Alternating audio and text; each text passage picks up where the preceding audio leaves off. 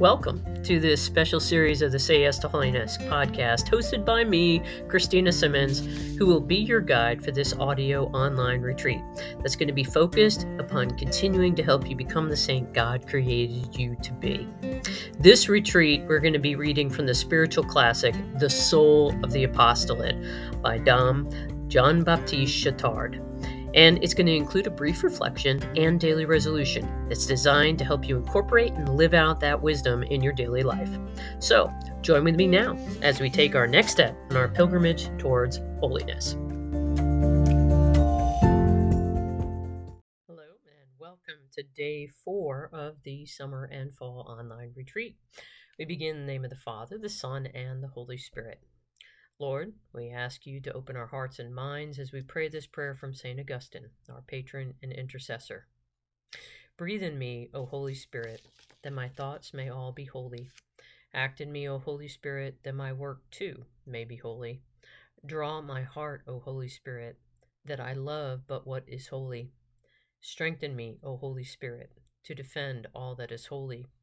Guard me then, O Holy Spirit, that I always may be holy. Amen. name of the Father, the Son, and the Holy Spirit. Amen. So after the last couple of days, we are now getting into the actual book itself, the Soul of the Apostolate. We begin with part one, Active Works on the Interior Life, What They Mean. And today we will read section one.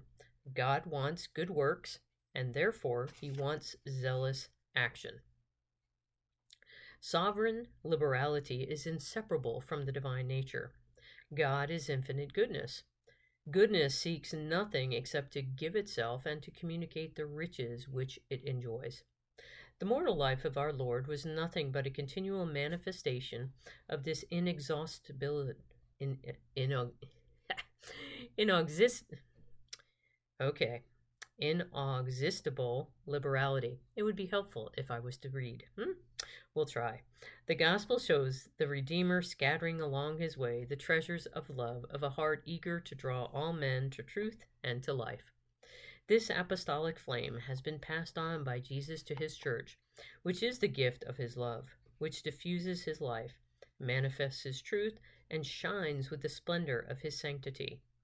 Burning with the self same love, the mystic spouse of Christ carries on, down through the ages the apostolic work of her divine model.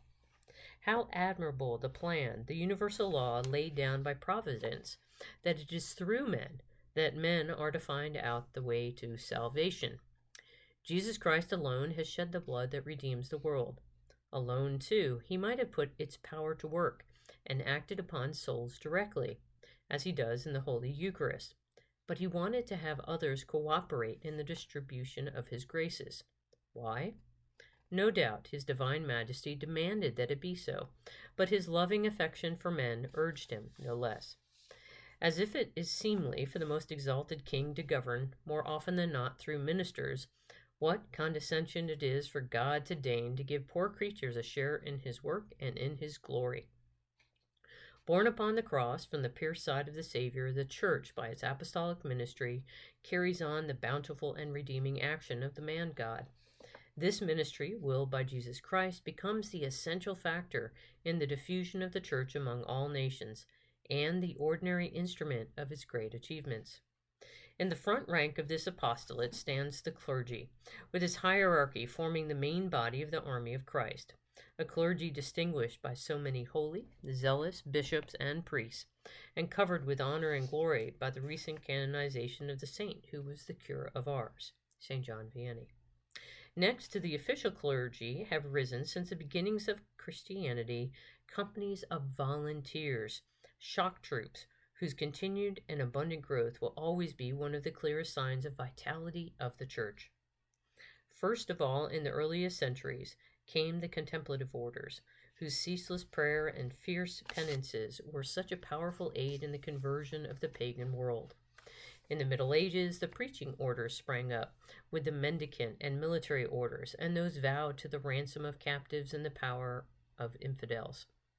Finally, modern times have seen the birth of crowds of teaching institutes, missionary societies, congregations of all sorts, whose mission is to spread abroad every kind of spiritual and material good. Then, too, at every stage of her history, the Church has received valuable help from the whole body of the faithful, like those fervent Catholics whose name today is Legion, tireless workers, ardent souls who know how to unite their forces and to devote without stint to the cause of our common mother their time, abilities, and fortune, often sacrificing their liberty or their very lives. A wonderful and encouraging sight indeed, this providential harvest of work springing up just when they are most needed and precisely the way that the situation seems to demand. Church history clearly proves that each new need, each new emergency to be faced, has invariably meant the appearance of the institution that the circumstances required. And so, in our own day, we see a multitude of works that were scarcely even heard of a generation ago rise up in opposition to evils of the most serious kind. Catechism classes for first communicants and converts, as well as for abandoned children. All types of Catholic societies, sodalities, and confraternities. Laymen's retreats for young and old of both sexes. Apostleship of prayer, the work of the propagation of the faith, Catholic action in student and military circles, Catholic Press Association, and other works of both general and local usefulness. All these forms of apostolate are called into being by the Spirit that burned in the soul of St. Paul. But I most gladly will spend and be spent for your souls. The Spirit that wishes to spread abroad everywhere the benefits of the blood of Christ. May these humble pages go out to the soldiers of Christ, who, consumed as they are with zeal and ardor for their noble mission, might be exposed, because of the very activity they display, to the danger of not being, above all, men of interior life. For such men, when the day comes for this deficiency in their lives to be punished by failures no one seems able to explain and by serious spiritual collapse, may well be tempted to give up the fight and retire in discouragement behind the lines. The thoughts developed in this book have helped us, ourselves, to fight against an excessive exteriorization through good works. May they help others also to escape such a mishap and lead the stream of their courageous action into better channels. May they show that we must never leave the God of works for the works of God, and that St. Paul's, Woe unto me if I preach not the gospel, does not entitle us to forget what does it profit a man if he gain the whole world and suffer the loss of his own soul? May these modest pages also reach those fathers and mothers of families who do not consider the introduction to the devout life out of date. Christian husbands and wives who feel obligated to an apostolate towards one another, as well as towards their children, in order to form them in the love and imitation of the Savior for then they will better understand the need not only of a pious, but of an interior life, if their zeal is to have any success, and if they are to fill their homes with the unction of the Spirit of Jesus Christ, and with that unchanging peace, which in the face of every trial will always be a characteristic of the truly Christian family. So, what is it that Dom Chautard is trying to get across here? The fact is is that the interior life and active works are connected. I've talked a little bit about this about Dom Chautard's own personal experience of going and praying and then having the practical, you know, experience of those prayers being answered and then him being able to do the work that he felt that the Lord was calling him to. But the fact is is that he points out here for us we must, above all, be men and women of interior life.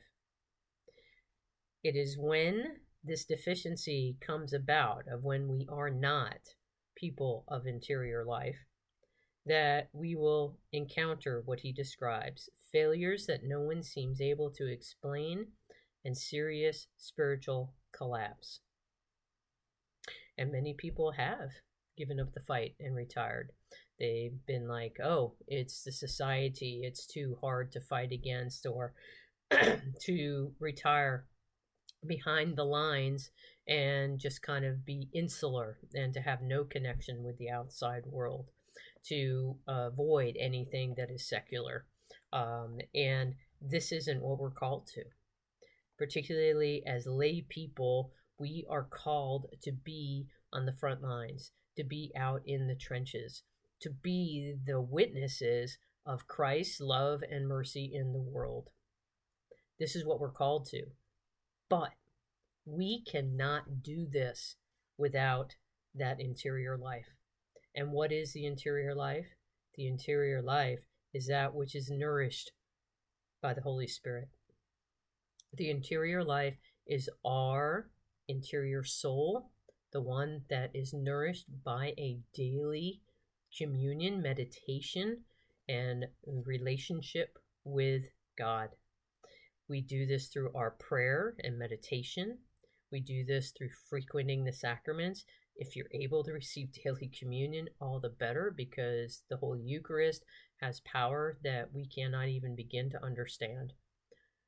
Frequent confession, and are also striving to grow in holiness by becoming more virtuous, by practicing detachment and abandoning ourselves to God's will and striving to do His will. All of these things are part of what we must do in order to have a vibrant interior life where the Holy Spirit resides within us and we are a light.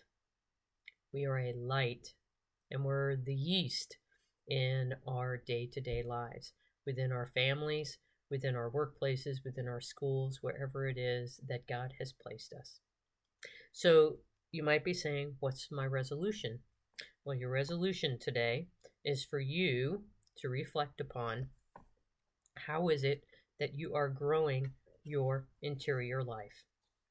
How is it that you are spending? What is the primary way that you are cultivating and strengthening that interior life?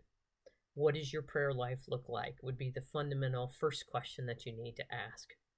Are you spending time in daily meditation, in relationship, conversation with our Lord each and every day?